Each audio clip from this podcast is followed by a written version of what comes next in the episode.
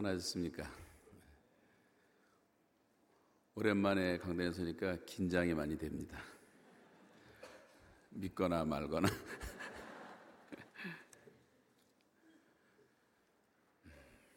오늘 그 말씀을 생각하면서 어, 제목만 생각하다 왔어요. 제목만. 제목을 잊지 마시기 바랍니다. 하나님 나라의 꿈, 하나님 나라의 꿈을 꼭 잊지 마시기 바랍니다. 이 꿈이 없는 백성은 망한다는 말은 우리에게 주는 교훈이 많습니다. 세상 사람들도 꿈이 없으면 망합니다. 세상의 역사를 살펴보면 다 모두 꿈이 있는 사람들이 만들어 왔다는 것을 알 수가 있죠.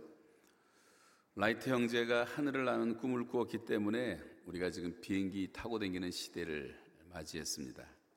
포드가 자동차 타고 다니는 꿈을 꾸었기 때문에 온 세상에 지금 자동차가 가득합니다.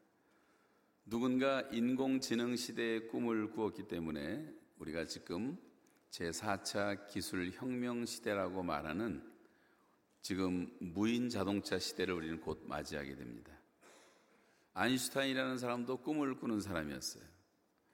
이 아인슈타인 전기를 제가 아, 오래전에 읽어봤는데 이 아인슈타인은 별로 이 세상에는 흥미가 없는 것 같았습니다. 그래서 이 사람이 참 이혼했다는 것이 마음이 아프지만 뭐 이혼할 특별한 이유가 없었고 저는 그 부인이 정말 참 안 됐다고 생각을 하는데 그 이유를 그 두 아들을 놓고 그 자기 나라로 가는 모습을 보면서 가정 생활을 잘 못했구나 하는 생각도 하게 됩니다. 1930년 독일에서 아, 미국으로 이제 아인슈타인이 이제 오게 됐을 때 어느 날 맨하탄을 지나다가 오래된 한 제자를 만났습니다. 그 아인슈타인의 제자가 묻기를 선생님 안녕하십니까? 그런데 어떻게 옛날에 입었던 그 옷을 그 외투를 아직도 입고 계십니까? 제가 하나 사드릴까요? 그랬더니 아인슈타인이 말하기를 뭐 여기서 나를 아는 사람이 아무도 없는데 무슨 뭐 신경 쓸 거 있습니까? 그리고 이제 헤어졌는데 몇 년 지난 다음에 다시 맨하탄에서 그 제자를 다시 만납니다. 그때도 똑같은 외투를 입고 있었어요. 아니, 선생님, 아직도 그 외투를 입고 계십니까? 남들이 보기에도 좀 그렇지 않습니까? 제가 꼭 하나 또 사드리고 싶습니다. 그랬더니 아, 어거스틴이, 아, 아인슈타인이 하는 말이 이제 뭐 모든 사람이 다 나를 아는데 뭐별 신경 쓸 거 있습니까? 이 꿈이 있는 사람들은요, 이 세상의 어떤 유행 같은데 별로 민감하지가 않습니다. 제가 엊그저께 어디 가는데 차 안에서 근두 시간 동안 화장하는 여자애를 내 앞에서 봤어. 내 앞에, 버스 앞에 앉아 있었는데, 얼굴 보니까 별로 못생겼던데, 두 시간 내내 뭐 조각 그림 그리듯이 그리고 있더라고요. 꿈이 없는 사람은 그런 거나 하는 겁니다. 나폴레옹도 알렉산더도 징기스칸도 사실은 전쟁을 위한 전쟁이 아니라 작은 도시 국가들을 통일하려는 나름대로의 꿈을 가지고 천하 정복을 시도한 사람들입니다. 빌 게이츠의 꿈이 있고 애플의 꿈이 있고 이건의 삼성의 꿈이 있었고 현대 정주영의 꿈이 있었고 꿈이 다 그런 것들을 만들어낸 거죠. 전 요즘 세상이 발전하는 것을 보면서 많은 도전을 받게 됩니다. 특별히 그 아마존 여러분 아십니다만 이 아마존의 끝없는 변신과 도전을 생각해 보세요. 지난번 시애틀 갔을 때 시애틀에 이제 본사가 세워지면서 아마존이 들어오니까 시애틀 전체 집값이 올라가고 젊은이들이 대거 몰려왔어요. 1994년도에 창업했으니까 역사도 별로 길지 않은데 연간 매출액이 천억 달러를 넘었습니다. 완전히 유통혁명을 일으키고 있고 미국을 비롯해서 3만 1000개의 우체국 지점을 전부 온라인 주문 배달 센터로 활성화시키면서 사업을 완전히 전방위로 확장을 시키고 있어요. 끝없는 도전을 하고 있습니다. 아마존 회장인 제프 베조스라고 하는 사람은 이제 50대 초반이지만 이 사람은 명실공히 세계 최고의 부자가 되었어요. 그리고 빌 게이츠도 밀려나고 또 워렌 버펫 같은 사람도 완전히 밀려나고 말았습니다. 이 한 사람의 개인 재산이 우리 대한민국 국가 예산의 40%를 차지하고 있습니다. 여러분 이런 얘기를 들으면서 도전이 되지 않습니까? 세상 사람들도 얼마나 열심히 살고 비전이 크고 나름대로 꿈이 있지 않습니까? 근데 우리가 어떤 꿈을 가지고 사느냐 하는 거예요, 지금. 내가 꿈이 있는가? 교회도 마찬가지라고 생각하는데 마틴 루터 킹 목사님의 꿈이 지금 이루어진 시대를 우리는 보고 있습니다. 그리고 하나님을 사랑하고 땅을 사랑하자고 외치면서 국민 고등학교 운동을 일으켰던 구룬드비 목사님의 꿈이 덴마크에서 이루어진 것을 우리는 잘 보고 있습니다. 한국에도 조국이여 안심하라고 새벽마다 기도하셨던 김영기 장로님의 꿈이라든가 2만 8천 동리의 운물을 파라고 하는 운동을 일으켰던 김치선 박사의 운동이라든가 5만 8,600개의 자연불학의 교회를 세우자는 운동을 했던 김증원 목사님 같은 분들 꿈에 의해서 해방 직후에 우리나라 남한 땅에는 교회가 200개밖에 없었는데 지금은 6만 개의 교회가 서 있다는 사실을 보면 이 꿈이 있는 분들에 의해서 일어나는 운동을 우리가 잘 알 수가 있습니다. 군대 보고마를 꿈꾸던 사람들이 전군 신자와 운동을 일으켜 가지고 수십만의 군인들이 진중 세례를 받고 예수를 믿게 됐습니다. 어떤 한 목사님이 연예인들을 전도하기 시작하면서 연예인 전도 운동을 하다가 연예인 교회가 세워졌고 이영무 선수 같은 사람을 중심으로 체육인 복음화 운동을 하다 거대한 체육인 교회가 서게 됐고 교육자 선교회를 중심으로 학원 복음화 운동이 시작되었습니다. 캠퍼스마다 초등학교부터 대학교까지 전도 운동은 지금도 계속되고 있습니다. 국회 복음화 운동을 시작하면서 대통령 조찬 기도회가 매년 열리고 있습니다. 뭐 그 외에도 의사 복음화라든가 한의사 복음화, 이발사, 미용사 복음화, 심지어 지난번에 제가 초청을 받아서 한번 갔었는데 37년 동안 한 주도 안 빠지고 복음화를 위해서 기도한 사람들이 있었는데 가보니까 그 사람들이 뭐 하는 사람이냐면 동대문 시장 복음화, 동대문 시장에서 어, 장사하는 분들인데 그렇게 열심히 모이더라고요, 가보니까. 또 지난달에는 그 대전의 대덕단지를 갔는데 대덕단지 연구원들이 한 2천 명이 모였는데 다 박사들이 모였는데 박사만 5천 명이 있대 거기. 석사만 5천 명, 만 명이 있는데 그 만 명을 송두리째 보고만 한다고 그 과학자들이 열심히 모이는 것도 보게 됐습니다. 이런 것을 우리가 이제 계층별 보고마라고 말하는데요. 외교부도 굉장히 활발해요. 우리나라 대사들은 많은 분들이 장로님들이십니다. 그 외교부 직원 보고마가 일어나면서 많은 분들이 예수를 믿기 시작했어요. 이분들이 얼마나 일을 열심히 했는지 한국 패스포트가 세계에서 두 번째로 좋은 패스포트가 됐어요. 첫 번째가 싱가포르입니다. 싱가포르는 163개국을 마음대로 댕길 수가 있는데 대한민국 사람들은 162개국을 마음대로 댕길 수 있어요. 한 나라 차이에요. 지난주 브라질 갔었는데 브라질에도 카나다에서 가니까 미국 때문에 우리가 좀 손해보는 게 많아갖고 미국을 싫어하니까 카나다도 핍박을 어떻게 하는지 비자가 안 나와서 며칠 고생한 적이 있었어요. 대한민국 패스포드는 그냥 그대로 들어가는데 우리는 절로 끌고 가더니 50불 돈 내라 그러고 어? 이 카나다 사는 게 그렇게 비참한 줄 몰랐습니다.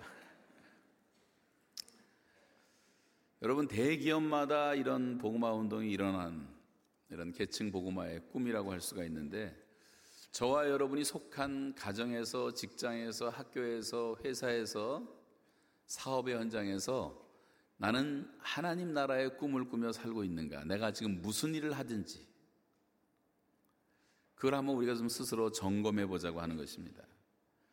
여러분, 하나님께서는 하나님의 자녀들인 우리들이 꿈을 꾸기를 원하시는데 그 꿈은 바로 하나님 나라에 대한 꿈이에요.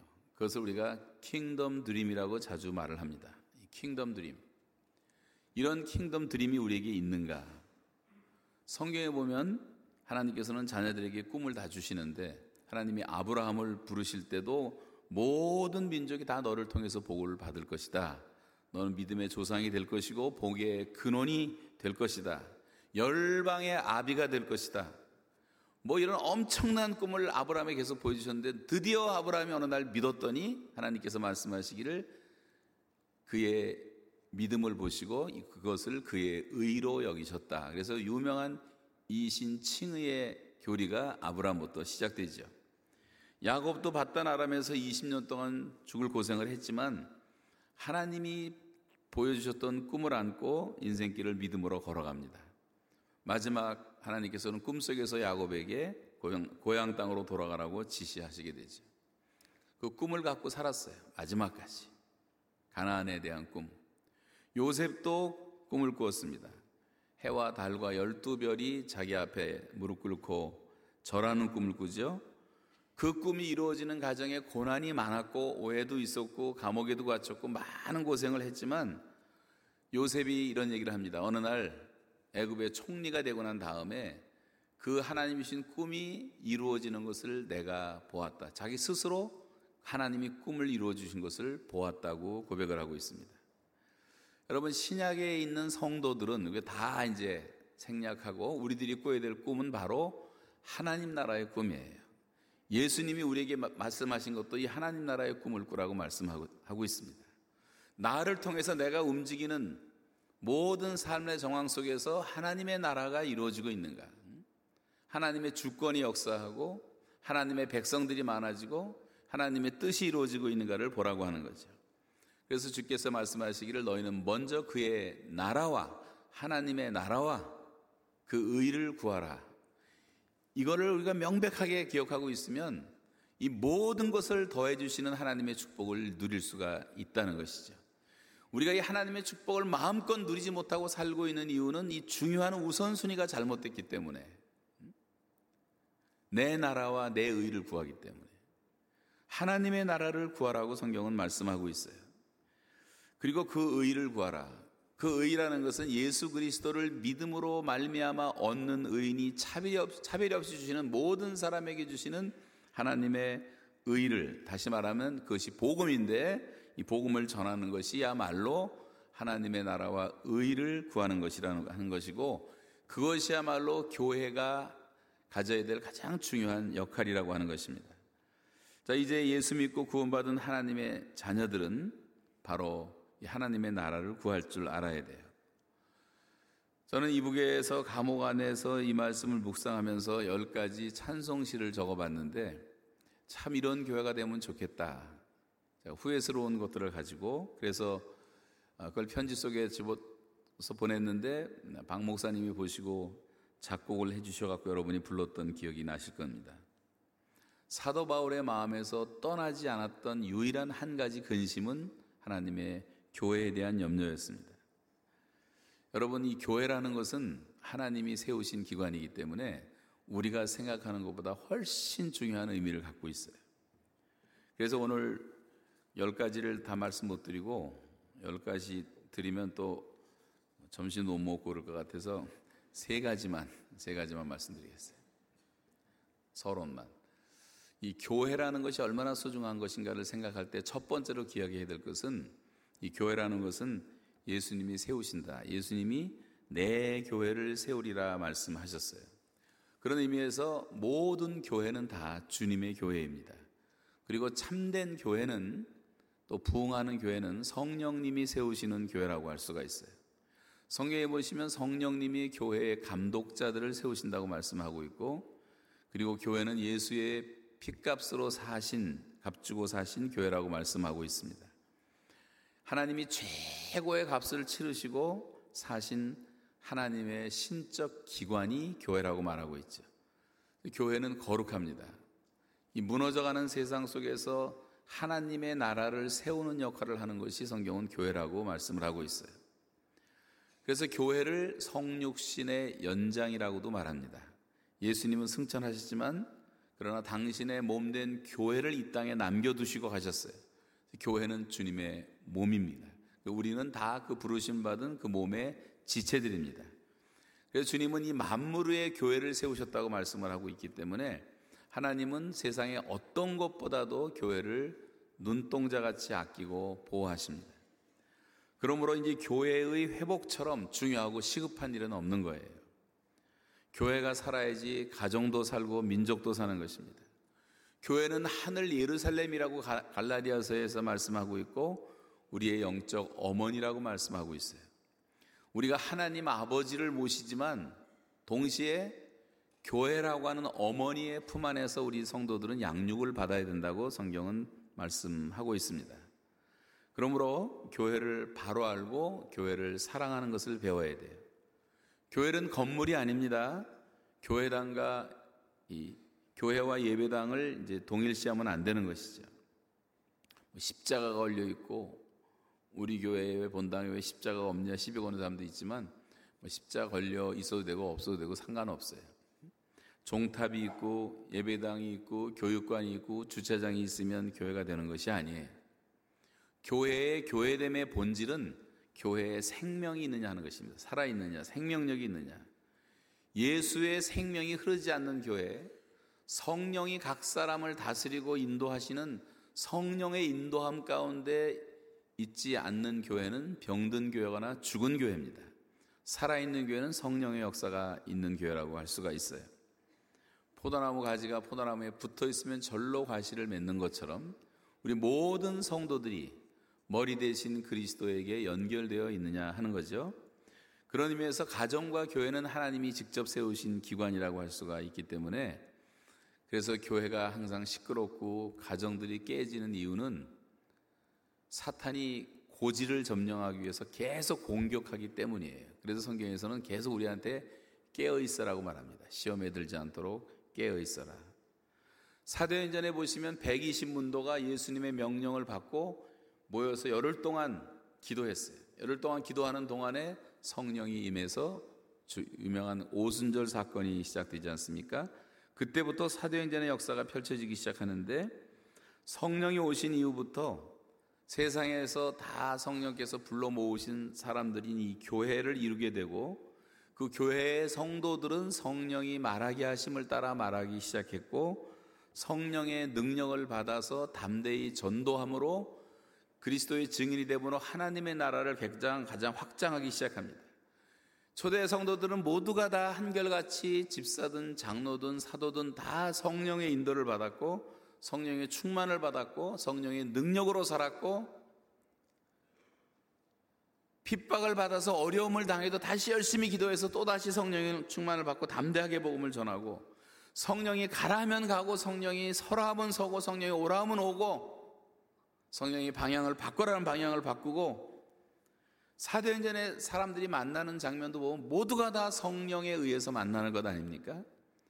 베드로와 고넬료가 성령으로 만나고 하나님의 역사가 일어나고 로마 복음화가 시작되고 구스 네시와 빌립이 만나는 것도 광야에서 성령의 인도로 만나고 아프리카 복음화가 시작됐고 바울과 루디아가 성령으로 만났고 그래서 유럽의 최초의 교회가 세워지고 다 성령이 하시는 거예요. 사소한 일이든 다 성령이 만나게 하셨습니다. 우리들의 만남도 마찬가지라고 생각하는데 성령의 인도하심 가운데 믿음으로 교제하는 성도들의 만남 속에서 하나님의 역사가 이루어지는 줄로 믿습니다. 그래서 성경에 보면 계속 성령께서 위로하심으로 교회는 수가 점점 더 많아지고 허다한 제사장의 무리도 이 도에 복종했고 하루에 3천 명씩 5천 명씩 저 앞에 돌아오는 사람들이 생겨났고 엄청난 이 폭발적인 부흥은 성령의 역사가 없이는 설명할 길이 없는 것입니다. 그리고 성령이 교회에 감독자를 세우시고 선교사 파송도 내가 가겠다고 말하는 것이 아니라 성령께서 명하실 때 순종하는 것을 볼 수가 있습니다. 오늘날 교회들의 문제가 많은 것은 성령이 세우지 않은 사람들이 너무 많이 서 있는 게 문제예요. 사람이 주역이 되니까 목사와 선교사들 가운데도 가라지들이 많이 있어서 이 세상을 혼탁하게 만드는 역할을 하는 사람들도 많이 볼 수가 있어요. 그렇다면 여러분 교회 직분자들은 더 말할 것도 없죠. 사도행전의 결론은 뭐냐면 성령이 주역이시고 우리는 누구든지 베드로든지 바울이든지 요한이든지 누구든지 다 조역이지 주역이 될 수가 없다는. 여러분, 저는 우리 교회가 정말 성령 충만한 교회가 되기를 바랍니다. 여러분 모두가 다 한 사람 한 사람 성령께 붙잡힌 사람들이 되면 성령께 붙잡힌 사람들에 의해서 일어난 사건 자체가 바로 사도행전이 되는 거예요. 우리들의 사도행전을 우리가 기록할 수가 있어야 되는 거예요. 그래서 교회 부흥은 성령님의 역사에 의해서 결정된다는 사실을 기억하고 오늘부터 다시 여러분 성령의 충만함을 구해서 성령의 역사를 따라 성령의 인도를 따라 살아가는 성도들 되시기를 주의 이름으로 축원합니다. 이것이 하나님의 나라를 꿈꾸고 하나님의 나라를 위해서 기도하는 사람들이 가져야 될 중요한 태도예요. 두 번째는 세상에서 누릴 수 있는 우리들이 누리는 최고의 복은 바로 이렇게 성령으로 함께 모여 예배하는 축복이라고 하는 것입니다. 교회의 존재 목적이 많지만 무엇보다도 예배가 가장 중요한 거죠. 깨끗한 마음으로 주를 부르는 성도들과 함께 예배할 수 있다고 하는 것이 얼마나 큰 축복인지 전에 말씀드렸지만 제가 북한에 3년 동안 농사 지면서 혼자 130번 주일 예배를 혼자 드리면서 919일을 매일매일 예배하면서 마음속에 정말 뼛속 깊이 간절히 사모했던 것이 뭐냐면 함께 예배 드리는 게 그렇게 그리워질 수가 없었어요. 예배하는 성도들이 누릴 수 있는 이 성도의 영광과 특권을 우리가 모르고 산다면 아, 이것은 큰 잘못이라고 생각합니다. 여러분에게 함께 예배 드린다는 것이 큰 축복이에요. 그래서 부흥하는 교회는 예배의 기쁨이 충만한 교회라고 할 수가 있어요. 신령과 진정으로 드리는 예배의 기쁨은 천국의 기쁨을 지상에서 맛볼 수 있는 성도들만 누릴 수 있는 가장 큰 특권이라는 사실을 믿으시기 바랍니다. 그래서 교회는 무엇보다도 예배의 기쁨이 충만해야 되는 거예요. 예배하는 기쁨으로 성도들은 힘을 얻게 되고 예배하는 기쁨 속에서 우리는 하나님의 임재를 경험하게 되고 참된 예배를 통해서 참된 기쁨이 무엇인가를 배우게 되는 것입니다. 여러분 예배를 통해서 영적인 기쁨을 많이 누리시기를 바라고 정말 예배의 기쁨이 충만한 살아있는 교회가 될 수 있기를 바랍니다. 예배는 기쁨의 근원이라고 말했어요. 우리가 기쁨으로 여호와를 섬기라는 말씀이 시편에 많이 나오는데 그 섬기라는 말이 예배하라는 말이 기쁨으로 하나님을 예배하라. 히스기야 시대의 예배가 예배가 다시 회복됩니다. 모든 잡된 것들을 다 청소해 버리고 하나님께 백성들이 돌아와서 예배드리는 장면 가운데 하나를 같이 읽어보겠어요. 역대하 30장 25절입니다. 시작.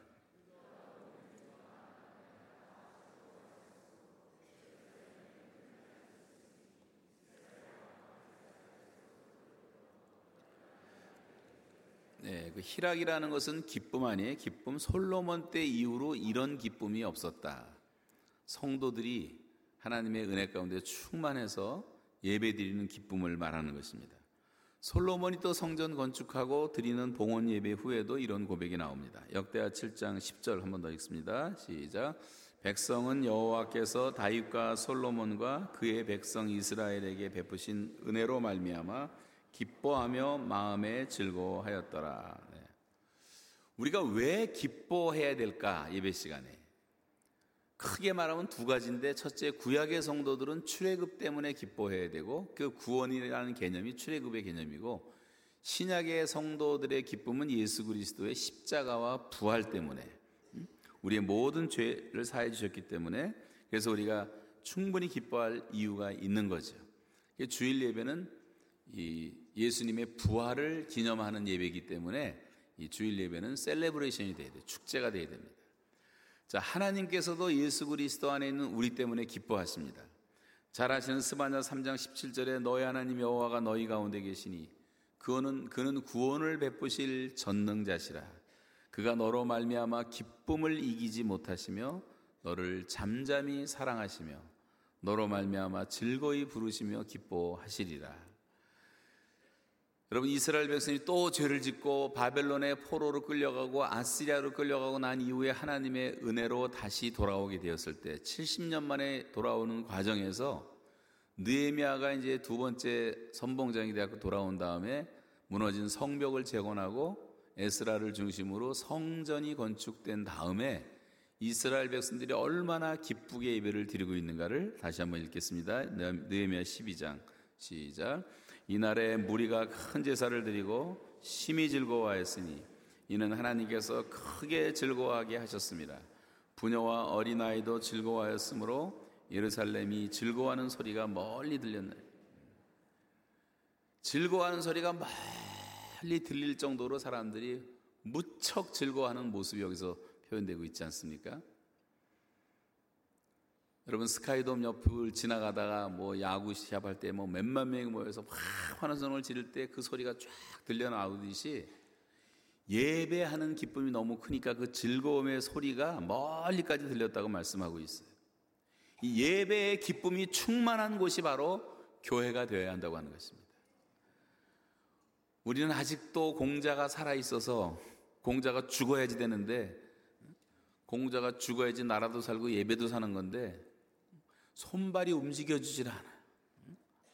앞에서 방방 뛰어도 우리는 뛰지를 못해. 다윗은 옷이 벗겨질 정도로 어린아이처럼 기쁘게 춤을 추며 찬양했는데 말이죠. 이 기쁨을 자꾸만 표현하도록 노력하세요. 저는 우리 교회가 기쁨이 충만한 예배로 모일 때마다 생수의 강이 흘러날 것이라고 믿고 그래서 이 예배의 기쁨을 누리면서 이 축복을 맛보는 성도들이 되시기를 주님의 이름으로 축복합니다. 예배의 기쁨이 있어야 돼요. 그래서 여러분 예배 준비를 잘하고 오셔서 그 기쁨을 여기서 다 표현하셔야 됩니다. 세 번째 부흥하는 참 교회는 사랑과 섬김이 넘쳐나는 교회라고 할 수가 있어요. 사랑과 섬김이라는 것은 또 다른 말로 우리가 친교, 봉사, 구제, 헌신 이런 얘기를 하잖아요. 설명은 약하겠지만 초대교회 성도들은 만날 때마다 아름다운 교제가 있었고 봉사가 있었고 구제가 있었고 헌신이 있었어요. 그래서 삶을 다 나눴다는 거죠. 사람과 사람 사이를 이어주는 것이 바로 관계와 교제인데 이 우리 관계들은 분명히 있는 사람들이 있는데 이 교제가 잘 이루어지지 않는 분들이 있어요. 아버지와 아들이 관계는 있는데 교제가 없다면 어떻게 되겠습니까? 자, 이번에 브라질 선교사 수련회를 하면서 마지막에 참 슬픈 얘기를 하나 들어서 가슴에 맺힌 것이 하나 있는데 그분이 이번에 참여를 했어요. 아들이 자살을 했어요. 며칠 전에. 편지 한 장 남겨놓고, 편지 한 줄이 한 줄. 그게 뭐냐면, 엄마, 아빠, 제발 싸우지 마. 그 얘기하고 자살해버렸어요. 선교지가 너무 힘들다 보니까 아마 피곤하고 짜증냈겠죠. 자녀를 잘 못 돌봤겠죠. 또 남의 나라 가서 살다 보니까 그 아이들만이 느끼는 고독과 외로움이 얼마나 많이 있었겠습니까? 걔가 그 스트레스를 견디지 못하고 죽었어요. 아버지로서 자기 자녀의 상태를 알지 못한다면 어떻게 될 것인가? 아들은 아버지의 사랑을 그 아버지가 사랑 안 했겠어요? 다 했겠죠. 서로가 이 교제가 없으니까 서로 몰랐던 거죠. 서로가 서로에게 어떤 영향력을 끼치지 못하고 관계만 있었을 뿐입니다. 우리가 이런 상태의 그리스도인들을 가리켜서 우리가 명목상의 기독교인이라고 말해요. 이름만 기독교인이죠. 하나님과의 교통이 없고 이웃과의 교통이 없고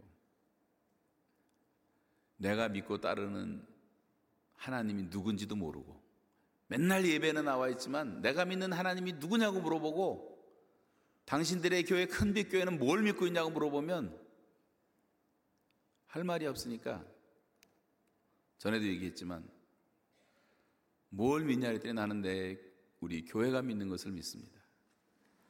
당신의 교회는 뭘 믿습니까? 우리 교회는 내가 믿는 것을 믿습니다. 당신과 당신의 교회는 뭘 믿습니까? 우리는 똑같은 것을 믿습니다. 믿기는 뭐가 분명히 믿는 것 같은데 하나님과의 살아있는 교제와 생생한 간증이 없으니까 날마다 이게 넘쳐나야 되는데 이렇게 살지 못할 때가 많이 있다는 거죠. 여러분, 성경은 우는 자와 함께 울고 즐거워하는 자와 함께 즐거워하라는 말씀을 하고 있어요. 이렇게 우리가 우는 자와 함께 울고 즐거워하는 자와 함께 즐거워하지 못한다면 우리 교제는 끊어져 있는 것입니다. 오늘날 교회를 보면 관계는 있지만 교제가 실종된 그런 성도들이 너무나 많이 있어서 그런 사람들의 숫자가 많을수록 그 교회는 극장교회, 식당교회가 되는 거예요. 극장에도 사람들 많이 모이고 식당에도 많이 모이지만 서로 전혀 모르는 사람들인 것처럼 여러분 일부 예배 사람들 아십니까? 일부 예배가 많이 커졌어요. 성가대도 아주 제대로 자리를 잡았고 또 요 전에 있었던 영어 예배도 점점 커지고 있고 청년 예배들이 세 군데 네 군데서 예배드리고 있고 다운타운 교회 한번 가보셨습니까? 제가 여러 번 묻는 질문이지만 다 우리 교회인데 우리 젊은이들이 어떻게 예배드리고 있나? 이게 주일인데 주일날은요, 또 Lord's day 주님의 날이 주님의 날, 내 날이 아니라 제가 이 농담 비슷한 진담인데요. 예배를 한 3시간 정도 드렸으면 좋겠어요. 어떻게 보면 예배 같지가 않아요. 1시간 찬송, 찬송 우리 뭐 두 곡도 아니 한 곡 예배 시간에 부르고 물론 이제 복음성가 하지만 찬송도 한 30분, 1시간 충분히 불러서 그냥 찬송에 완전히 푹 빠지고 기도를 한 20분, 30분 열심히 하면서 성령 충만을 받고 하나님의 말씀을 충분히 듣고 성가대 찬양 두 번씩 하고 한 번 하고 또 한 번 하고 한 3시간 정도 러시아 교회가 좀 그렇게 예배 드리죠 아직도 중국도 그렇고요 우리나라도 옛날에 그렇게 열심히 예배 드렸었는데 어느 날부터가 이렇게 변질되기 시작한 거예요. 설교가 조금만 길어져도 팔을 있는 대로 들어가고 빨리 보라고 시계 시계 보는 거예요.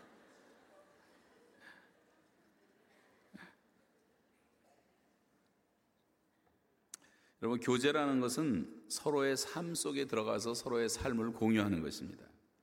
이게 삼위일체 하나님의 교제의 신비라고 하는 거예요. 예수님은 그래서 나를 본 자는 아버지를 보았다고 말하고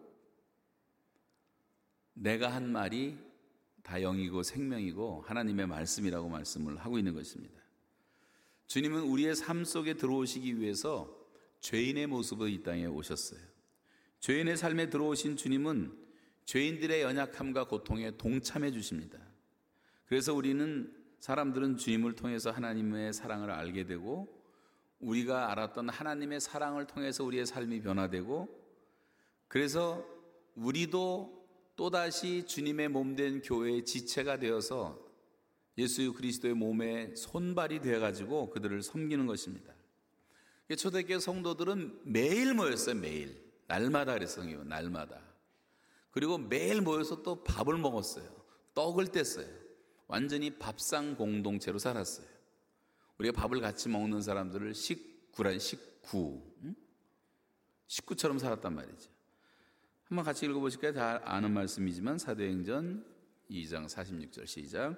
날마다 마음을 같이하여 성전에 모이기를 힘쓰고 집에서 떡을 떼며 기쁨과 순전한 마음으로 음식을 먹고 하나님을 찬미하며 또 온 백성에게 칭송을 받으니 주께서 구원받는 사람을 날마다 더하게 하시니라. 함께 먹는 게 굉장히 중요한 겁니다. 유대인들은 관습이요. 관습 가운데 하나가 식사 초대를 거의 안 해요. 내가 아주 정말 친하다고 그렇게 결정을 했을 때만 식사 초대를 하는 습관이 있어요. 그런 문화적인 배경 가운데 적혀 있는 말씀이 계시록 3장 20절에 나오는 말씀입니다. 내가 그에게 들어가 그는 나로 더불어 먹고 나는 그로 더불어 먹으리라. 먹는다는 게 교제에 대한 초청이에요. 그만큼 친해졌기 때문에.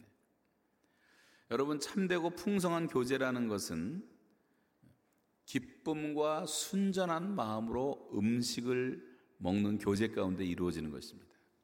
음식을 너무 지나치게 차려도 안 되지만 정말 정성과 사랑으로 준비한 음식은 우리들의 교제를 더 풍성하게 하는 거예요. 성경이 가르치는 많은 내용들을 가능한 한 문자 그대로 지키는 게 좋습니다. 둘씩 둘씩 짝져서 전도하라면 둘씩 가야지 왜 혼자 댕깁니까? 혼자 댕기다 쓰러지는 사람 많고 문제 많이 일으켜요. 성경 말씀대로 증인이 있어야 되는 거예요. 그런 것처럼 뭐든지 다 성경에서 분방하지 말라. 분방하다가 다 가정 문제가 생기는 거예요. 하나님은 우리를 지으신 분이기 때문에 그분의 말씀을 따라야 돼요. 내 고집 버리고. 모든 면에서 성경을 이렇게 지켜야 되는데 특별히 성경은 아, 그렇게 어, 말씀하고 있어요. 밥상 공동체로 살아라. 같이 같이 식사하고. 여러분이 북한을 안 갔다 오셔서 그 맛을 모르겠지만 저는 2757끼를 혼자 독방에서 궁상맞게 밥을 먹다 보니까 밥 먹는 사람 한 사람만이라도 내 옆에 있으면 얼마나 좋을까. 대화할 수 있는 대상, 밥 먹으면서 얘기할 수 있는 있으면 얼마나 좋을까. 이것도 좀 뼈저리게 깨달았어요. 느꼈고. 우리가 함께 교제할 수 있는 대상이 있다는 건 너무 감사한 겁니다. 내 마음에 안 드는 사람도 있을 수 있겠지만 우리는 하나님의 사랑으로 다 누구든지 사랑할 수가 있어요. 왜냐하면 성령으로 하나님의 사랑이 이미 우리에게 부음바 되었기 때문에 내가 믿음으로 손 내밀고 믿음으로 사랑하면 사랑할 수가 있는 거예요. 그 사랑을 아가페 사랑이라고 말하는데 아가페 사랑을 다른 말로 하면 이를 악물고 하는 사랑이에요. 의지적으로, 의지적으로. 하나님의 의지로 하나님 우리를 사랑하신 거지 감성으로 사랑한 게 아니에요. 여러분 누가 계실지 잘 모르지만 내 뒤에 누가 계실지 모르지만 내가 보기 싫은 사람이 혹 있을지라도 이 시간 다 이를 악물고 사랑합니다. 한번 인사를 해보세요. 저를 보지 말고.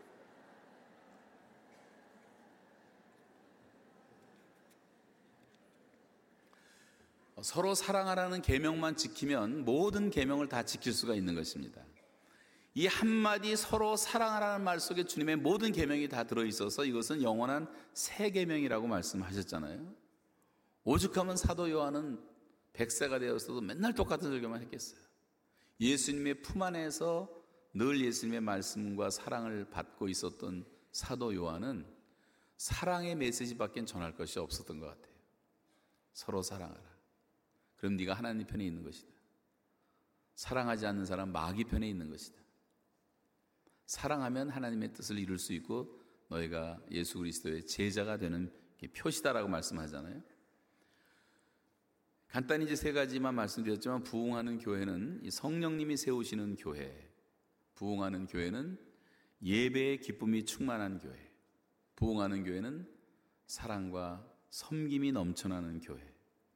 그리고 네 번째는 한 영혼을 귀히 여겨서 정말 우리 모두가 다 지체의식을 갖고 여기 많은 분들이 앉아있지만 한 사람도 여해가 없이 내가 외롭다는 느낌을 들지 않도록 누군가 그 사람을 케어해주고 누군가 그를 위해서 기도해주고 누군가 그를 양육해주는 다 이렇게 얽혀져 갖고 한 사람도 예외가 없이 한 영혼을 정말 천하보다 귀한 한 영혼을 귀히 여기는 그런 교회가 진정한 교회고 부흥되는 교회라고 하는 것입니다. 또 부흥하는 교회는 결례를 사랑하고 열방을 사랑해서 지상 명령을 성취하는 교회라고 할 수가 있어요. 또 부흥하는 참된 교회는 오직 예수 그리스도의 십자가만 자랑하는 교회라고 할 수가 있어요. 예수 그리스도의 십자가 외에는 자랑할 것이 아무것도 없는 세상에 대해서 죽은 사람들, 그런 사람들이 모이는 것이 진정한 교회 공동체라고 할 수가 있습니다. 부흥하는 참교회는 예수 그리스도의 제자들이 수없이 많아지고 수없이 세워지고 작은 목자들이 많아지는 푸른 초장과 같은 교회. 주일날 예배 시간에도 말씀의 꼴을 먹고 목장에서도 말씀의 꼴과 은혜의 꼴이 풍성해서 그렇게 푸른 초장같이 살아가는 성도들의 교회. 또 부흥하는 참된 교회는 하늘의 복을 많이 받아서 모두가 다 건강하고 번창하고 주님이 보호해 주시고 모든 만사가 형통하고 마음의 하늘의 평강을 누리며 증거하는 교회가 참된 교회라고 할 수가 있습니다. 여러분 교회 와서 복을 받아야지 뭐 복 받는다 얘기하면 맨날 뭐 무슨 뭐 복을 받냐 기복신앙이다 이상한 인간들이 있어요.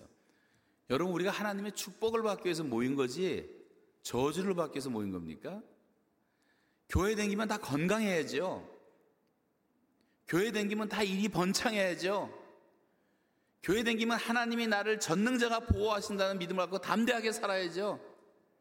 모든 일이 잘 풀리고 자녀들이 잘, 잘 돼야죠. 맨날, 응? 문제가 많고 그렇게 살아가는 것이 하나님의 뜻이 아니에요. 그리고 하늘의 평강 가운데 늘 기쁨이 있어야 돼요. 그래야지 사람들이 나를 보고 예수를 믿지.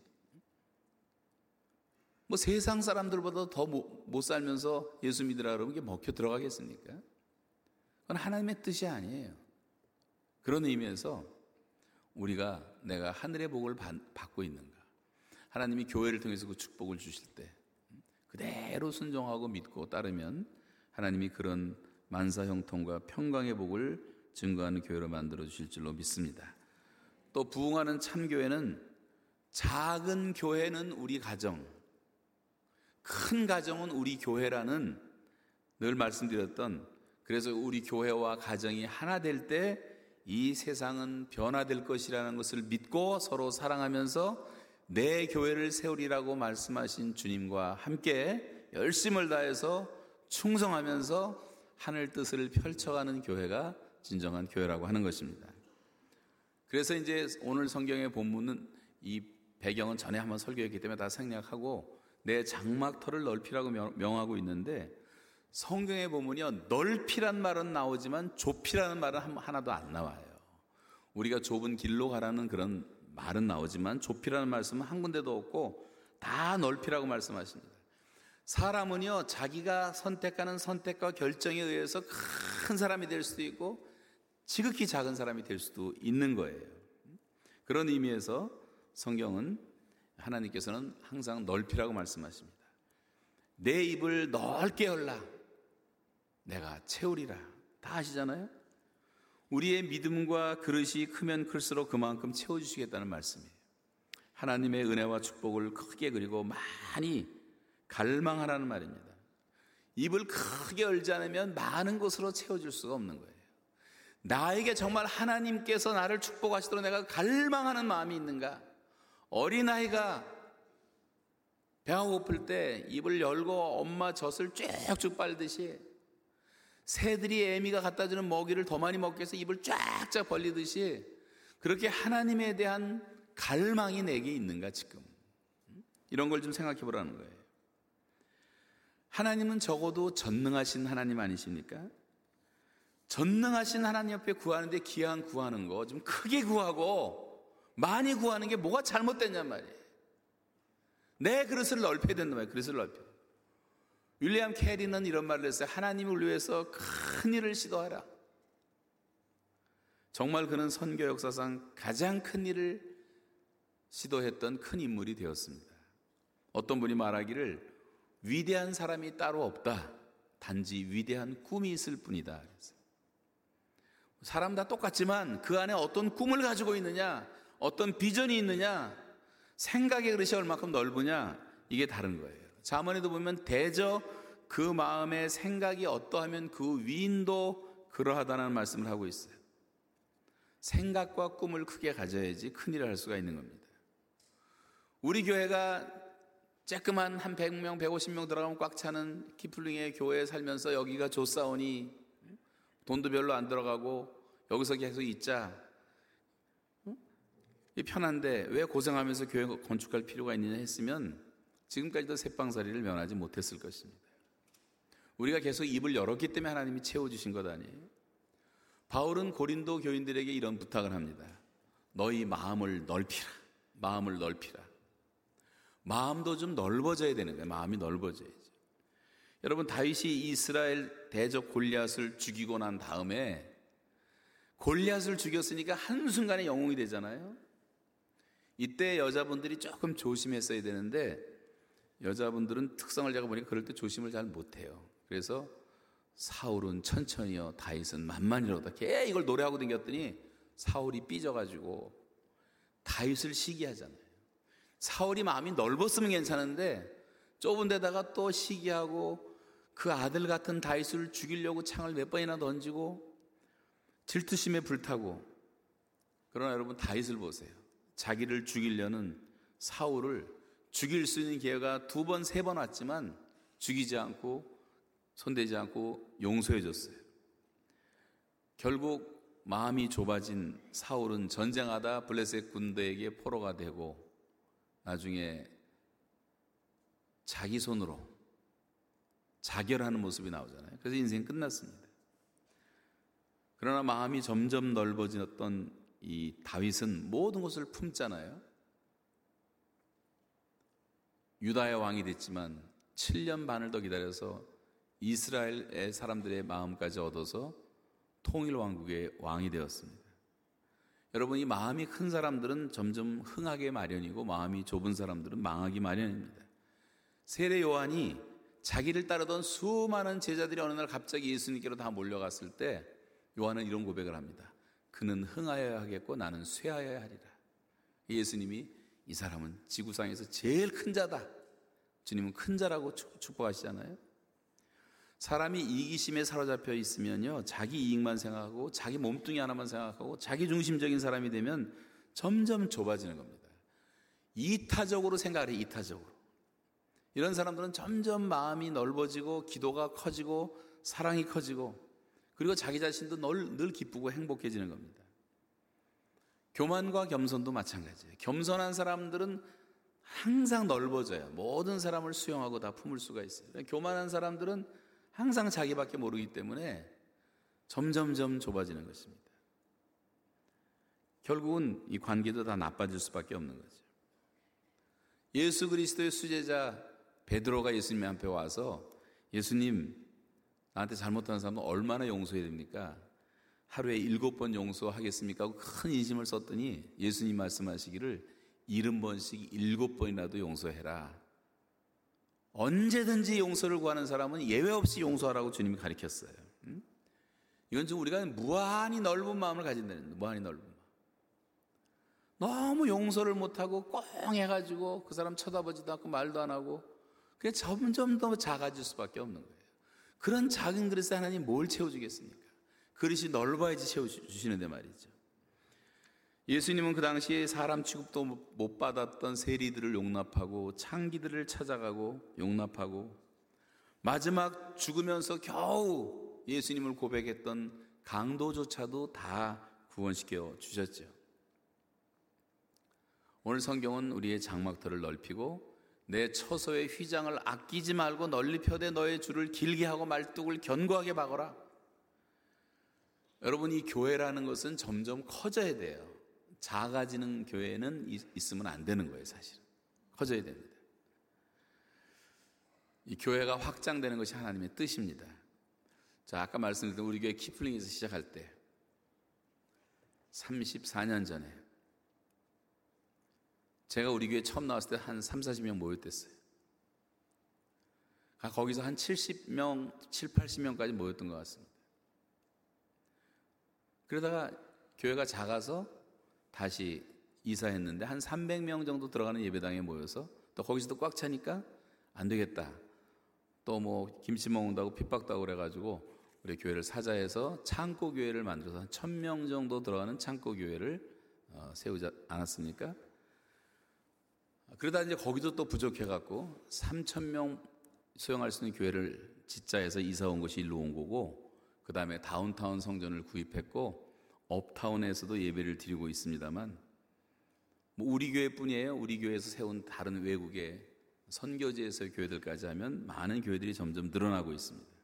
물론 건물을 크게 짓는 것이 중요한 것은 아니지만 그러나 여러분 한 영혼이 천하보다 귀하다면 우리가 무슨 정원제 교회처럼 많이 몰려오는데 관심이 없고 우리끼리 편안하게 예배드리자 이게 말이 됩니까?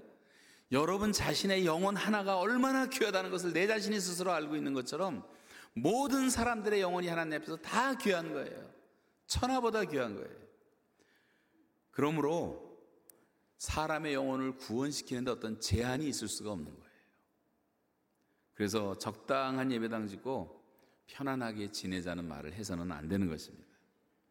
내가 좌우로 퍼진다. 내 자손은 열방을 얻을 것이다. 우리 교회 본격적인 선교는 뭐 그전에도 했지만 95년도부터 미전도 종족 찾아가는 중앙아시아 선교를 했고 중앙아시아에서 10년 동안 집중했던 결과로 수백 개의 교회가 세워졌습니다. 그러나 거기서 멈추지 않았고 다시 러시아로 퍼지고 아프가니스탄을 찾아가고 이라크에 가서 3개월 동안 있으면서 교회를 세우고 요르단으로 가고 인도로 가고 인도도 지금 계속 가고 있죠. 교회가 수천 개가 세워졌죠. 탄자니아 또 교회 세웠죠. 이건 완전히 평신도들이 세운 교회예요. IT로 가서 지금 사역들을 잘하고 있죠. 세네갈에서 지금 하고 있죠. 도미니칸 공화국을 갔죠. 아프리카 말리도 가서 그 사하라 사막을 댕기면서 우리 아이들이 계속 배 타고 다니면서 어부족들 전도했죠. 또 거기서 많은 분들이 원주민 선교 떠났죠. 꽃디보라도 선교했죠. 아프리카 가나 가서 선교했죠. 멕시코로 갔죠. 캄보디아에서도 엄청난 일들 하고 있죠. 일본으로 가고 중국과 북한으로 가고 브라질로 가고 케냐로 가고 베트남에서도 지금 선교하고 있고 말라이도 하고 있고 볼리비아 선교사님도 오셨어요 오늘 볼리비아 선교도 하고 있고 이게 뭐냐면 우리가 이, 여기서 성경에서 말하는 것처럼 장막터를 넓히는 겁니다. 처소의 휘장을 아끼지 않는 겁니다. 줄을 길게 펴는 거고 말뚝을 견고히 박는 거고 이 일을 계속하라는 거예요. 하나님의 나라가 이 땅에 이루어지기까지 그 킹덤 드림을 잊지 말고 사도행전 사람처럼 그 일을 하라는 것이 교회에 주신 명령이고 교회가 존재하는 목적이라는 거예요. 그게 바로 하나님의 나라를 구하는 거예요. 하나님의 의를 구하는 거예요. 그리하면 이 모든 것을 너에게 더해 주실 것이다. 믿습니까? 그래서 하나님이 모든 것을 더해 주시는 복을 되지 않겠어요? 이 우선순위가 바뀌면 되는 거예요, 우선순위.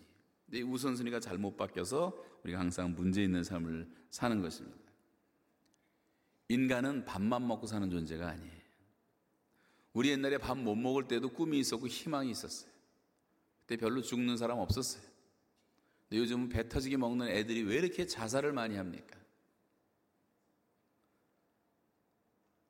배 는 부른데 꿈이 고프고 희망이 고프고 사랑이 고픈 거예요. 사랑을 받지 못해. 꿈이 없어요. 젊은이들이. 비전이 없고. 젊은 시절 얼마든지 엄청난 일을 하나님을 위해서 할 수가 있음에도 불구하고 꿈이 없으니까 다 망할 짓만 하고 돌아다니는 거예요. 한 사람의 일생이라는 것은 그가 품은 꿈에 의해서 결정되는 것입니다. 아인슈타인이 남긴 말 가운데 유명한 한 말이 있는데 이런 말이 있어요. Imagination is more important than knowledge. 지식보다 훨씬 중요한 것이 상상력이다 했어요. 이 사람은 상상의 세계에 살았던 것 같아요. 상상력도 일종의 꿈이라고 할 수가 있습니다. 계속해서 우리가 좌우로 퍼지며 열방을 얻는 자녀들을 만들어야 되고 땅 끝까지 가야 되고 모든 민족을 제자로 삼아야 되고 온 천하에 다니며 복음을 전해야 되고 열방을 축복하는 제사장 민족으로 살아가는 꿈을 꾸는 것이 뭐가 잘못이냔 말이에요. 저는 너무 부끄럽고 창피해서 말씀을 못 드리겠지만 그러나 마지막 이 말씀을 드리고 싶어요. 제가 우리 교회 어느 정도 성장할 때 우리 교인들 토론토 우리 교민사회에 10분제를 드립시다. 10만 명이면 만 명 교회를 만들 수 있는 거고 1000명 선교사를 파송한다고 큰 소리 좀 저는 실패하는 목사로 끝났어요. 그러니 노희성 목사님 시대에 이 일이 이루어지기를 바라고 여러분이 정말 마음을 합해서 정말 킹덤 드림을 갖고 마음이 하나가 된다면 우리 교회 만명 교인 만들 수가 있습니다. 이 정도 하면 갖고는 안 될 것 같은데요. 여러분 잘 몰라도 될 수 있다면 믿고 아멘 하세요. 만명 교인 만들 수 있 는 줄로 믿습니다. 우리 교회 한 사람이 50명 전도에서 요 근래에 50명이 출석하는 사람도 있어요. 50명 전도에서 출석시킨 사람도 있어요. 그런 사람 좀 있으면 뭐 얼마든지 되는 것 아니에요. 천 명의 선교사를 파송하는 교회가 되시기 바랍니다. 제가 북한에서 정말 회개했던 것이 그 부분이었어요. 아, 정말 그렇게 하고 싶었는데, 저도 모르게 매너리즘에 빠지고, 하나님과 관계가 멀어지고, 너무나 멋있는 종교 배우 노릇을 하면서 담임 목사를 했었어요. 여러분은 잘 몰랐겠지만 하나님과 저의 관계에 문제가 있어서 저는 하나님 이대로는 살 수가 없습니다. 중동 지방의 수도원에 들어가서 한 6개월 정도만 제가 기도하고 영성을 회복하고 싶습니다. 간절히 소원하고 기도는 했지만 결단을 못 내리고 몇 년을 지났어요. 몇 년을. 그때 결단을 빨리 했어야 되는데. 그랬더니 하나님이 먼저 결단을 내리시고 완벽한 수도원을 마련해 놓으시고 6개월 갖고 되겠냐. 2년 6개월은 해야지.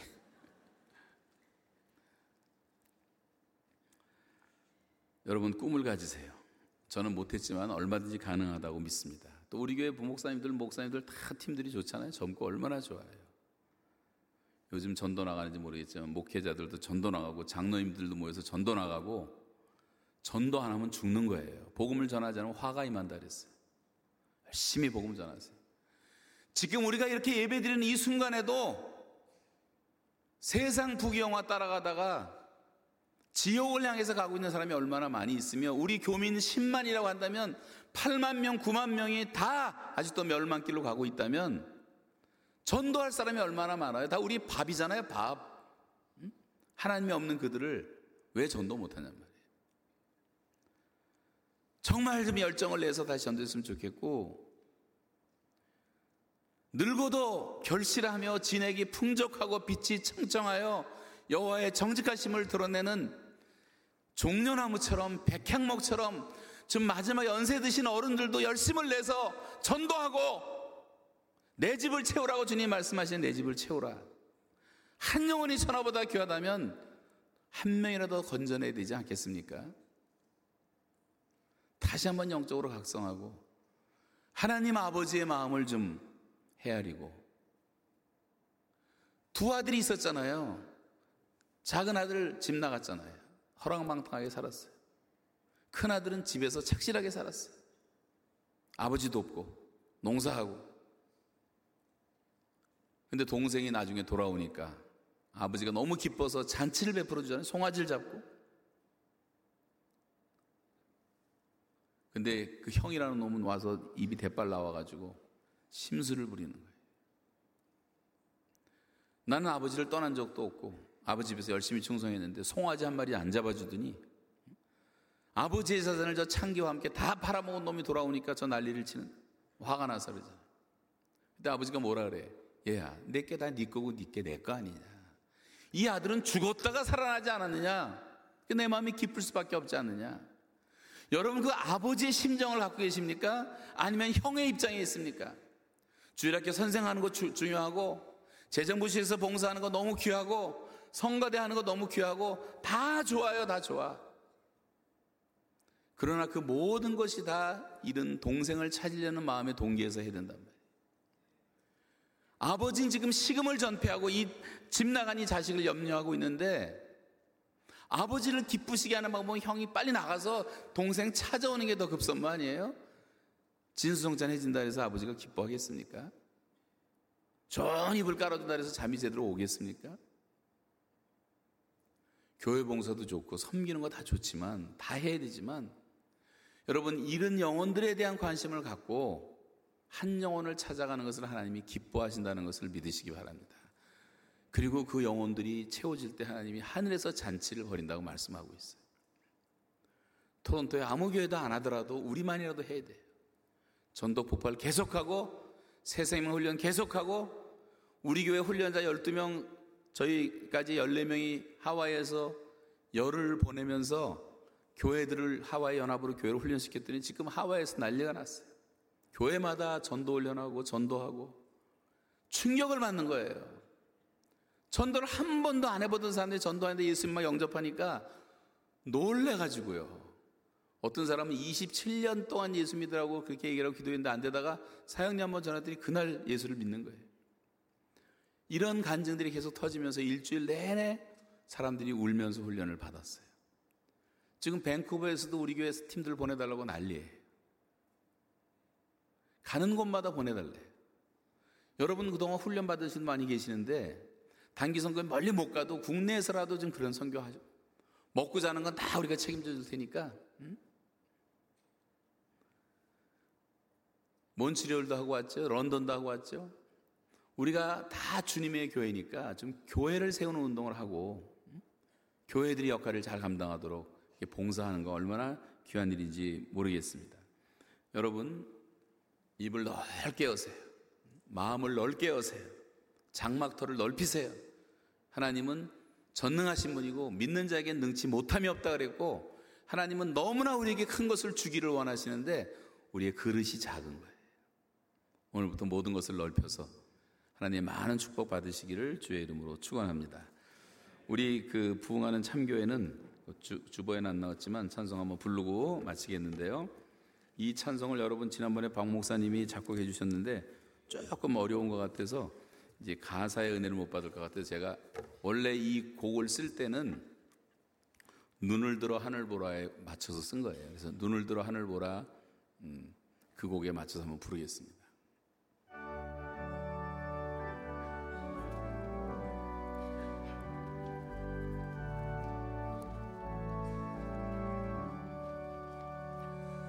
Poor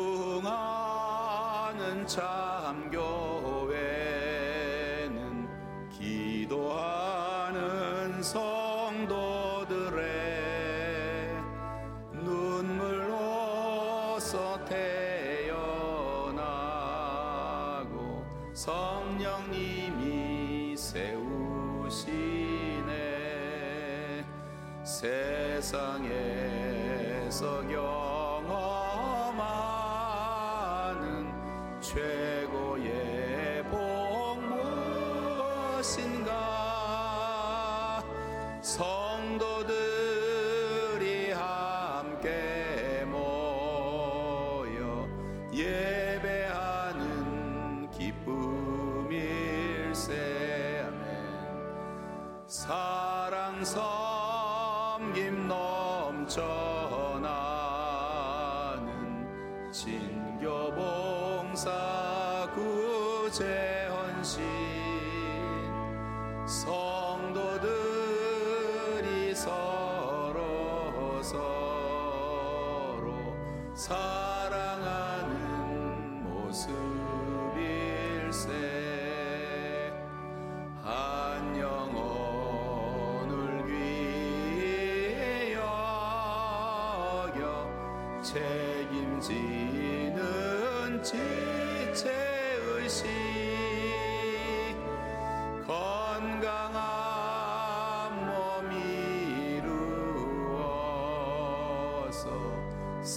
세상 구원 성취하세. 결의 사랑 열방 사랑 지상 명령 성취하며 장막 터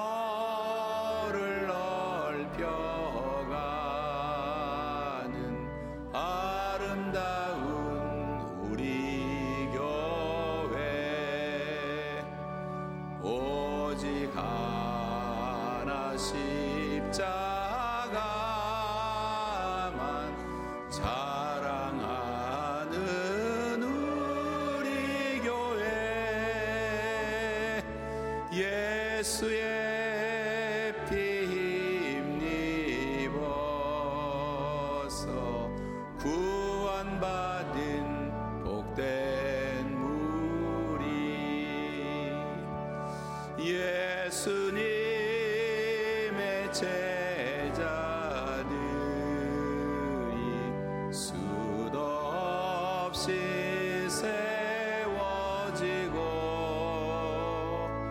작은 목자 많아지는